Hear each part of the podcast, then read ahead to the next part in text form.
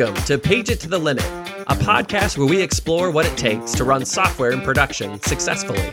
We cover leading practices used in the software industry to improve both system reliability and the lives of the people supporting those systems.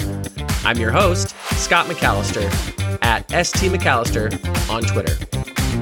Welcome, folks. We're joined today by Rob Dickinson, co founder and CTO at Resurface.io.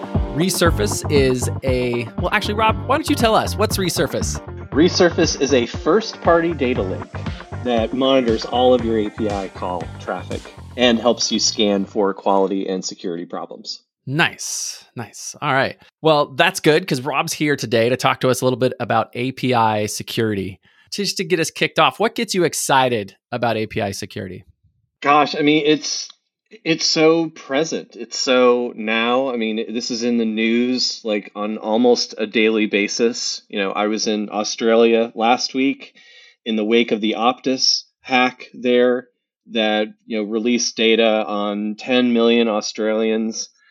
I mean, it's the largest hack in Australian history and everybody's wondering, you know, are we going to be next? Are we vulnerable to the same kinds of things? And the answers there are a little scary. I mean, it looks like the the cause of that hack was simple user error, not complete negligence, right? Not complete inattentiveness, but just, you know, basically a, a deployment error that went undetected the folks that work on these systems that see this stuff up close all the time, I mean, we know that these systems are incredibly complex and that makes them fragile. And we're changing them constantly. So it, it seems like it's almost every day that, that something related to, to cybersecurity is, is in the press in some form or fashion. We very quickly moved beyond like anything that Hollywood could have dreamed up around this. I mean, show me a bank heist movie that's that's as exciting as what's going on in API security right now. For real. For real. It's and it's it's a constant thing, isn't it? It never sleeps. It's always something to be keep top of mind. So, what are some common misconceptions or myths about API security that you would want to debunk? There's a bunch. There's a bunch. So I think one of the things that's really fun about API security is, you know, you can use a lot of the classical things that you know about security and certainly carry that over. But then the fact that these are API based, the fact that this is all programmatic actions, the fact that this tends to focus on public cloud deployments, these are all new vectors right? One of those things to keep aware of is if you deploy your application on the cloud, you're deploying your application into a known IP address range. There is nothing private about that, like inherently, right? And it really makes me cringe when I, I, hear people say, like, well, we have these APIs, but they're only for use by our mobile apps. well, who, who cares? Your attackers don't care, you know, what, what the intended use of that thing is part of what that means then is that a lot of the folks that we talk to who are running in these public environments they see significant number of attackers. The way it used to be back in the old days you know you'd, you'd put up a website or a web application and maybe eventually you'd have some kind of security problem. And it was almost like a little bit of a badge of honor like look somebody's really paying attention to what we're doing right? So we've run our own experiments where we've put applications up to the into the cloud and then use Resurface to monitor all of that. And you know, where we're not promoting the app, we don't link to it from our website or you know anything like that. These are dark apps. And you know, the longest one took an hour to attack. The average is, is under 30 minutes. And we see, you know, hundreds of attacks per endpoint per day by doing nothing more than just deploying an application. It's crazy. And is that because of the cloud provider that you're on? Is it because you're in that known range of IPs, like you were saying? Or is it just because attackers are constantly combing everywhere? Like, would you be more or less secure if you were on a lesser known provider or your own host? We certainly don't have any data to support that. Mm. Basically, everywhere that we've run a honeypot, you know, 100% of the time, folks show up to attack it it doesn't really vary that long you know and that that was one of the questions that we asked ourselves is is this something where you can safely say that one of the cloud providers is far ahead of, of the rest i don't really think you can say that at this point i mean at least not with the testing that we've done And just in case folks are not security experts, describe what a honeypot is. A honeypot is is basically a fake application you use for the purpose of attracting attention from hackers. It's kind of the, the digital equivalent of super gluing a hundred dollar bill to the sidewalk to see who stops and tries to pick it up and how desperate they are. And security companies have been using that concept of honeypots for a long time. You know, let's figure out ways to get these attackers to identify themselves and we can profile them. And combined with the, the recording technology that we have, that's a really, really powerful way to understand how these folks show up. Are there other ways to like because a honeypot sound like a great way to to see voluntary activity, right? You're you're putting the honey out there to attract the bees. That's where my head was going. But the hundred dollar bill on the sidewalk, that's brilliant too, because that'll absolutely uh, solidify in your mind what you're doing in a physical sort of way. But as far as detecting and understanding the behavior of attackers, what are some other ways you all use to kind of anticipate what attackers are going to do? The really classical ways of, of looking at this, which are still valid, are you know, you need a good firewall. You need a firewall that understands your kinds of applications, right? Whether that's a WAF or whether that's API centric or whatever that is. But you're going to need some kind of firewall that's going to sift out some of the most egregious things. We have folks that we've talked to where their firewall blocks 50% of their traffic which is a, a, huge number right? I mean again it kind of goes back to that that idea that, that we're really living in an age of, of constant attacks now. So you, you've got to have some kind of firewall. The biggest downside to that though is that you immediately get into this trade-off where i can ask my firewall to do more but it slows down more and it generates more false positives. And so you you kind of have to find the right balance point with how much latency you're willing to put on it and how many legitimate users you're willing to stomach blocking, you know, in order to to get that, you know, that kind of level set.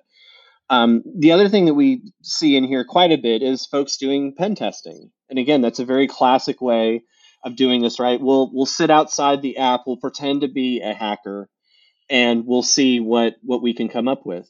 I mean, those are good things to be doing, and I would certainly never argue against anything that has the potential of making your security better.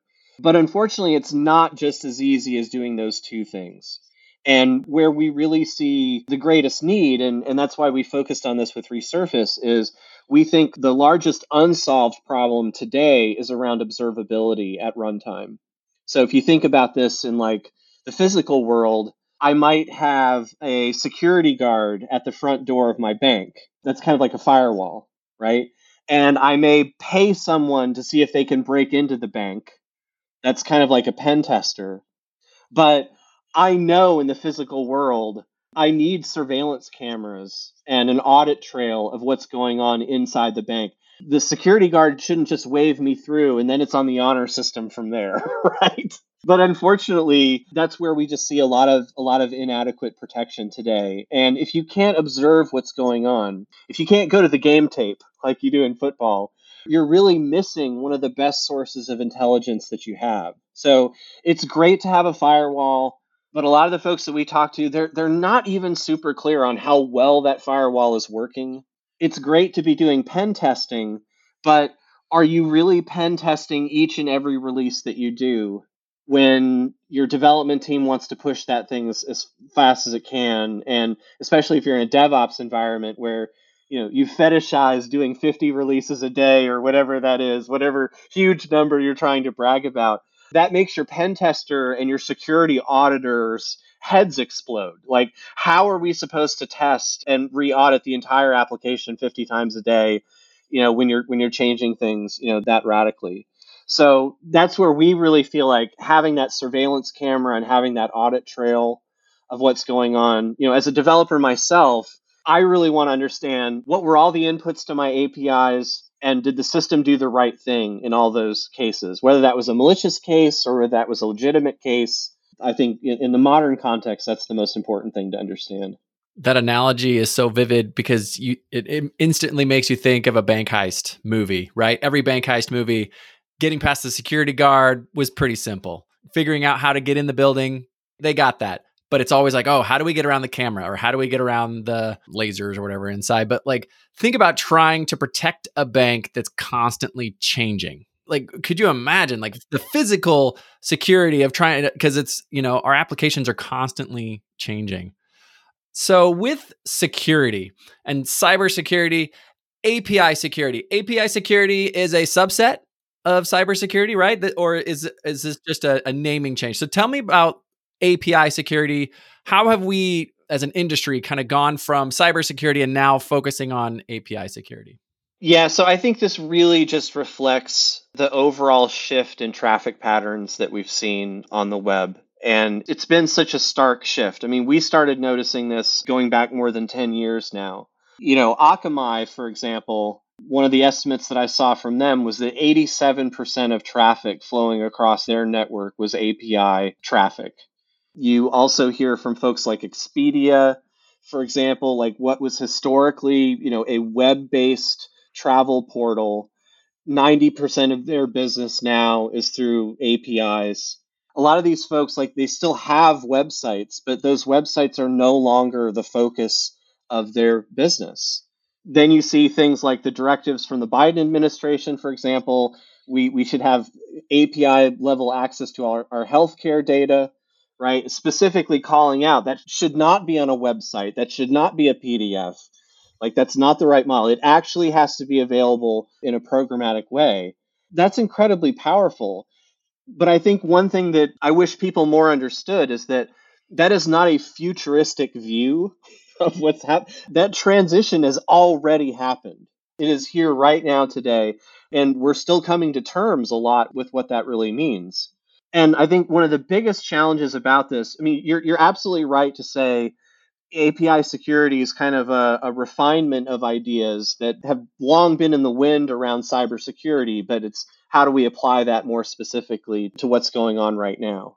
But I think part of what makes that really hard that we all need to think about from a technical perspective. I mean, you're pretty technical, I'm pretty technical. For us to sit down and look at some API docs and maybe pull out Insomnia and make a couple calls to the API as a way to understand how it works, that's pretty normal to us. But think about when we were based on websites and web forms and email based flows, like almost anybody in the company could go to the website, figure out if the website was working right. Did the transaction get processed right? Did I get the right kind of confirmation email?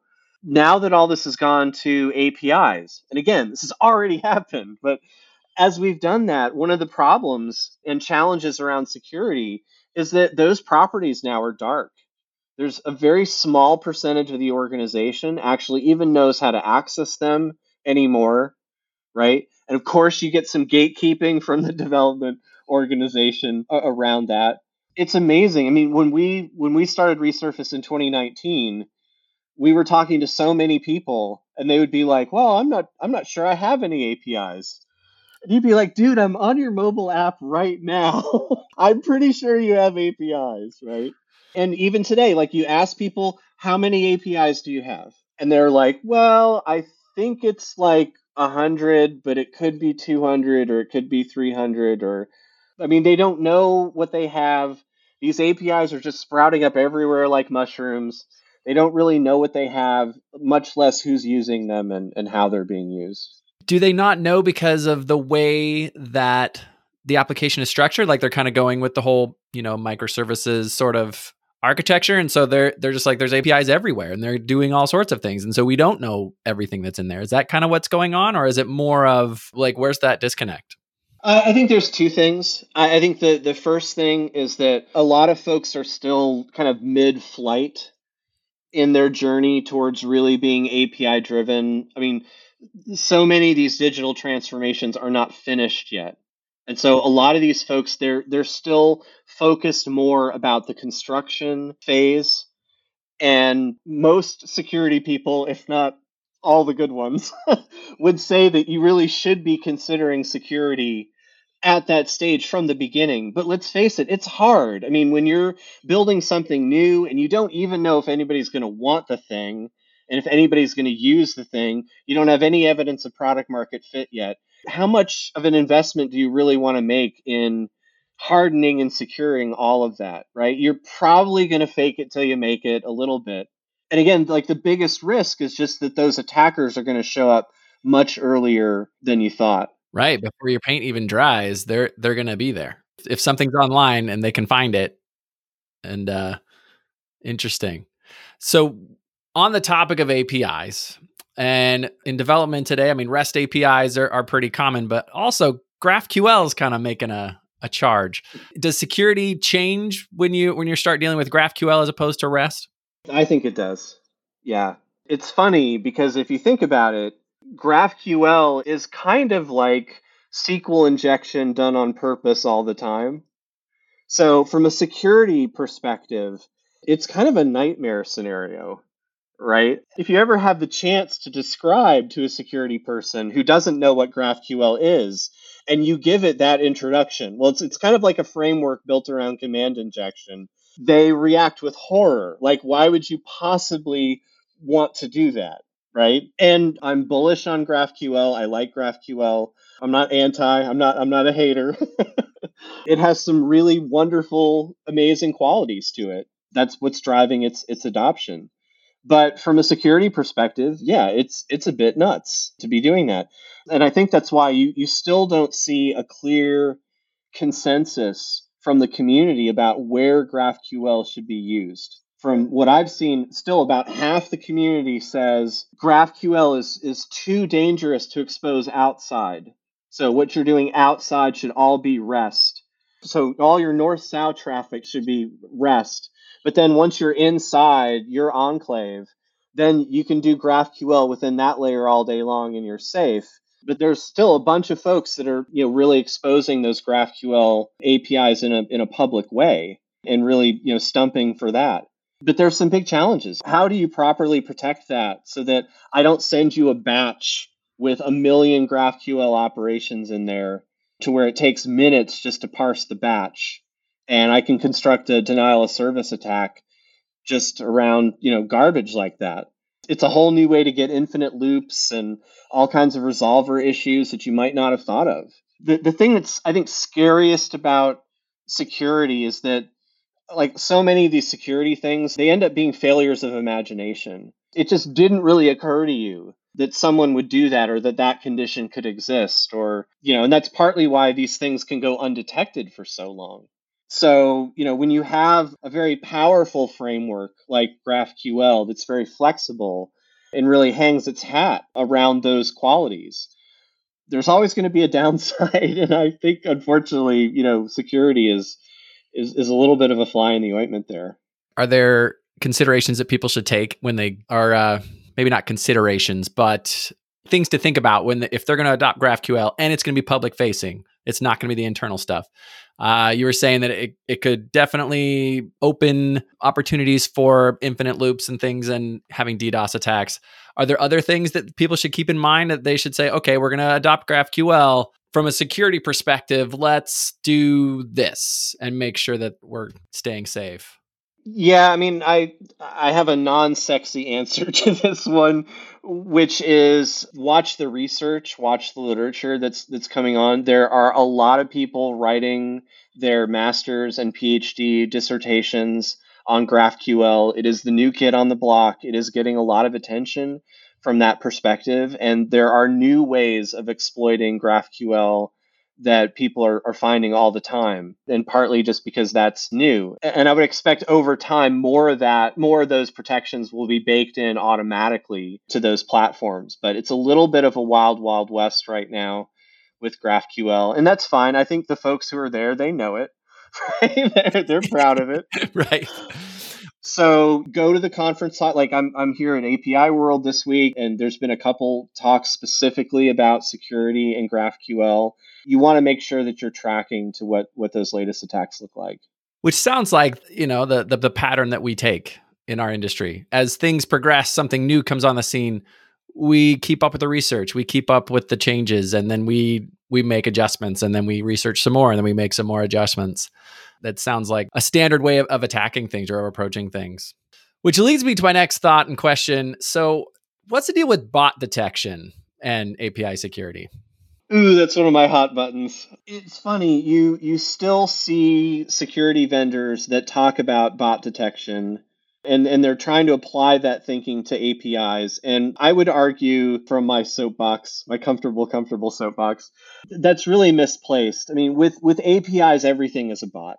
Where that thinking comes from is from web-based operations. We used to partition our web traffic into real users using real browsers that supported JavaScript and the libraries that we needed and all that stuff. Those were like the valid users, the trustable users, right? And then anybody who wasn't using a real browser who was a bot was either a robot or a scraper or a spider or maybe an attacker. But it was pretty easy, like based on the type of client, you could make that judgment call. And of course, like that line was never perfectly delineated. I mean, of course, you have hackers that you know drive headless Chrome as you know the way that they do their their attacks, right? And that level of impersonation. But at that time, there was there was so much investment and thought put into you know how do we separate those real users on the real browsers from the bots they're likely to either be malicious or at least something that we don't want to be optimizing the experience to and I think this is one of the biggest things to, to really get your head around. You know, if you want to be Twilio or SendGrid, if you want to do banking as a service, if you truly want to be open in that regard, you will not have any concept of a trusted client anymore. You may have your own client that you produce that you're very proud of, but it's not like mobile apps where like that's the only way to consume the service, right? If you're trying to do banking as a service, for example, you want lenders, you want integrators, you want other kinds of software to be able to use those services. And you're not going to underwrite the development of all that stuff. You really do lose that concept of trusted client. With it, you lose a lot of those security strategies that you could apply if you controlled the client and then you could control the, the interaction with the server. It's a fundamental rethink in, in terms of your separation of concerns and where you have to be enforcing those policies. Yeah. I mean, APIs can't trust anyone, right? Every request that comes in, you need some sort of authentication and authorization to identify the that the request is coming from a trusted source or, or, or a trusted client, as you mentioned. So, and even that, honestly, is is under threat. One of the biggest vectors that we're seeing is that attackers sign up as paying customers. Oh. Because they know when they do that, they're going to breeze right through the firewall right? Even if you are in a country that has know your customer laws. So let's say you're a bank and you have know your customer laws. You know, I made that statement to a, a CISO at a major bank in Australia, and he said, "Well, I'm, I'm not sure I believe that because we have we have strong know your customer laws, and an attacker can't just sign up on the web. They can't just create an account and, and be in, right? And so we we walked through that scenario. It's like, okay, well, I'm a criminal gang, so to get around know know your customer laws, all I need to do is I need to recruit young people with clean criminal records. They go and they show their proper ID and everything. They create bank accounts, and then I use those bank accounts to do privilege escalation attacks against other bank accounts, right? try to find those people. I mean, you know those people are there from a statistical perspective, from a numbers perspective. You know those people are there. And that's not a difficult kind of attack to carry out. Regardless of what you think about, we can identify our customers. We know our customers. They had to show it. Like, regardless of how, how high you try to set the bar there, your attackers are engineers too. They know that those protections are there. They know about those policies. And again, like think about the heist movie mm. right? What's the first thing they do in a heist movie? They go and they open an account at the bank and they get a safety deposit in the bank so they can get in the vault and they can look around, they can see what the security looks like. You can't tell me that you wouldn't run a bank completely differently if half the people that showed up were carrying AKs and there to rob the place. right. right? You would have to do things dramatically different. That's kind of where we are with with the APIs. We've gotten a little bit ahead of ourselves in this journey but the, the attackers have, are, are really you know they're really coming on strong and and that's why you know you see this in the news on on just about a daily basis. For real. That image of, of thinking about all the the customers being potential threats every time is is a yeah that's a memorable one. So tell me about resurface. How is resurface what do they offer as far as uh, a security protection on APIs, and uh, how is it different than others? Yeah, so we're not a firewall. Most of the folks that we work with have firewalls already, and we don't want to have to rip and replace that. What Resurface is, is a surveillance camera that sits behind your firewall. And so we watch all the traffic that actually makes its way to your API endpoints. And then we see how those API endpoints actually respond. And that's actually the most interesting part of this. You know, if you see an attack and the attack generates a 404 because it basically bounced off, well, who cares? Right? Ignore that. you know, put that in a separate bucket. But if you see an attack and the system responds with customer data, you know there's a serious problem, right? Being able to put together both the request and the response.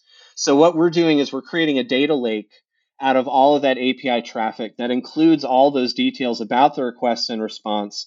So, you can look at you know, does the request represent a kind of attack or a kind of threat? What did the system do in, in response to that? And the best thing about what we're doing is that all of our competitors have a model where they're a multi tenant SaaS. And so the first thing you have to do is you have to send all your data over to their SaaS. And the little security person in me just kind of freaks out like, wait a minute, if I literally have to clone all of my traffic to some other group and their employees and their insiders and their supply chain. I mean, I didn't I just like double my problems, right? And I don't mean to impugn any anyone. I mean, if you were starting a company today and you weren't doing a SaaS, you probably should have your head examined. Um, we actually started as a SaaS. Mm-hmm. And we just ran into too many people, you know, especially in the verticals where we're operating in healthcare and financial services and in government, where that was one of the first questions they asked was where's my data going? Meanwhile you know so it's it's harder and harder every year to ship all this data around to all these third parties. Meanwhile it's cheaper than ever before to run your own docker containers wherever you want to run them. So we basically took the docker and kubernetes stuff that we had been building to develop our saas and we just released them as containers and helm charts then our customers, they're basically able to deploy this as a true monitoring sidecar alongside the APIs that they're already running. And all the data is captured on that cloud in that legal jurisdiction under your first party control. There's no data caps, right? Because we're not having to provide all that over the wire. So you can select star out of the entire database if you want to. You can chunk through all the data if you want to. It's your data. You don't pay any data transfer fees from having to mirror all that traffic somewhere else. And you don't have to sit down with your security team and your legal team and fill out a whole new set of security disclosures around the third party data processing aspect of that. It's really been wonderful. It's been a very atypical way. I mean, like I said, like anybody who isn't building a multi-tenant SaaS right now, you you really have to answer the question of why not. Mm-hmm. But how we got there was kind of just by following the the breadcrumbs. You know, and in the end of the day, like our software is going to run on AWS just like anything else, right? But not having that data handoff. And, and it's funny, like when I tell people about that, I, am always cognizant of did you just do the engineer thing? Like, do people really care how many cylinders in the engine, or they just want a car that can go fast? I mean, did you do they really care what's under the hood? And it, it took a long time for us to really prove this out in the the conversations that we've had in the pipeline that we have built. But people are more sensitive than ever before about where their data is actually going, how long it's going to be kept there, who's going to own those data sets in the future. That really has become one of the great philosophical challenges of, of our time. And I think we're on the right side of history. And I'm okay being the only API security vendor that postures like that right now you know a lot of our feature sets are are very similar to what you get with the, the, the cloud-based guys but we're not making you pay with your data. For everyone that we have in our pipeline that we're working with that is number one or number two issue on their list. Nice. Yeah that that makes a lot of sense as far as uh, keeping data where people want to know where it is uh, just like you said so. Yep. so what's one thing you wish that you would have known sooner about api security I wish I had recognized sooner the new threats to be worried about are not the script kiddies. This is not like attackers a generation ago where you, had these hackers that would they would run scripts that they couldn't write themselves. It's not the old days of, you know, we're just going to port scan the Pentagon looking for unsecured SQL Server instances that have a known vulnerability. You know, you still hear folks kind of hanging on to that thinking. And I think it, it holds you back. The modern hacker is not that. The modern hacker has a background in software engineering. They work as part of a team. They're well compensated. They're highly organized. It tends to be collaborative. This is big business.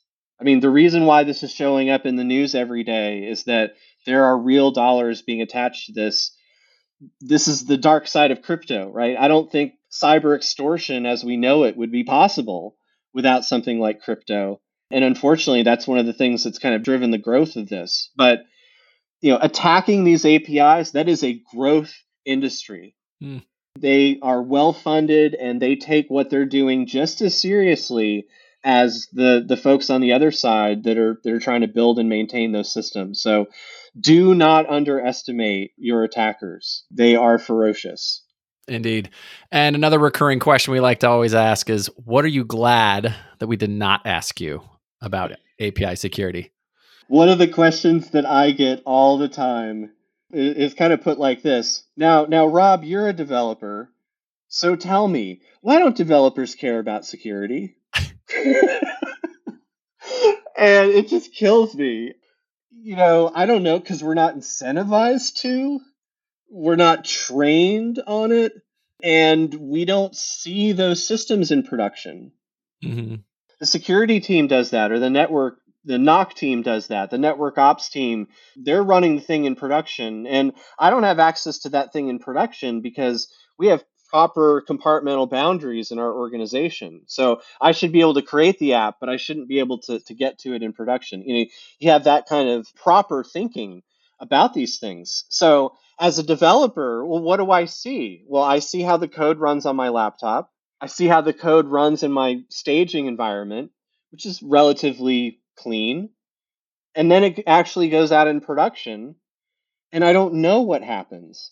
And then if you tell me that half the users that show up in production are not there to use the app, that are there to violate the app and use it in unexpected ways, it's even a more dangerous footing, right? Because I'm I don't see that. I don't see how those folks normally show up because I don't normally see those those environments. So I, I always cringe a little bit when I get that question. You know, why do you guys just want to build all this stuff and you don't care about securing it? You know, where's the incentives? Yeah. Where's the feedback loops that make me do that? You know, I have a QA team because we need somebody in the organization to call bullshit when what development is putting out has problems. Um, and you, you have to intentionally build that feedback loop. You know, if you want to get developers to care about security, you have to intentionally build that feedback loop and, and find a way to do it. And again, not to toot our own horn, but I will anyway you know that's certainly a, a, focus that we've had you know taking that data from production and bringing it back into pre-production in safe ways where user identities are protected and production you know level data is protected. But trying to help answer this question you know how do you design all these systems to be resilient when you you don't even see what those attacks look like on a daily basis? That's holding those designers i think to an unacceptably high bar and so it's a, it's got to be a teamwork thing, right? You have you have the people who build this stuff, but then you also have your security experts involved early, right? So that that way you make it usable, fun, but also secure. Yeah, absolutely. Absolutely right. The most advanced organizations, I think they'll level set around security and then they'll try to make sure that things never get worse than that. Like the same way that you you try to level set around quality and then you say, you know, yeah, we're still going to have problems, we're still going to have issues, but we're never going to fall short of this this standard of care. And then we're going to try to ratchet that standard of care up over time. But you're right, it, and that's one of the big challenges of this is that it's cross departmental. It's not just the security team; it's the dev team, it's the QA team, it's technical support, it's anybody that handles money. that turns out to be, you know, an awful lot of people at a tech company that's API first. Absolutely. Rob, this has been a, an awesome conversation. Thanks for coming on the show today. And we appreciate you taking some time, especially while you're out at API World. Thanks for having me. It's my favorite topic to talk about. So always down for that. Awesome. awesome. We, we appreciate it. A lot of good knowledge shared today. Thank you all for joining us. And this is Scott McAllister, and I'm wishing all of you an uneventful day. That does it for another installment of Page It to the Limit. We'd like to thank our sponsor, PagerDuty, for making this podcast possible.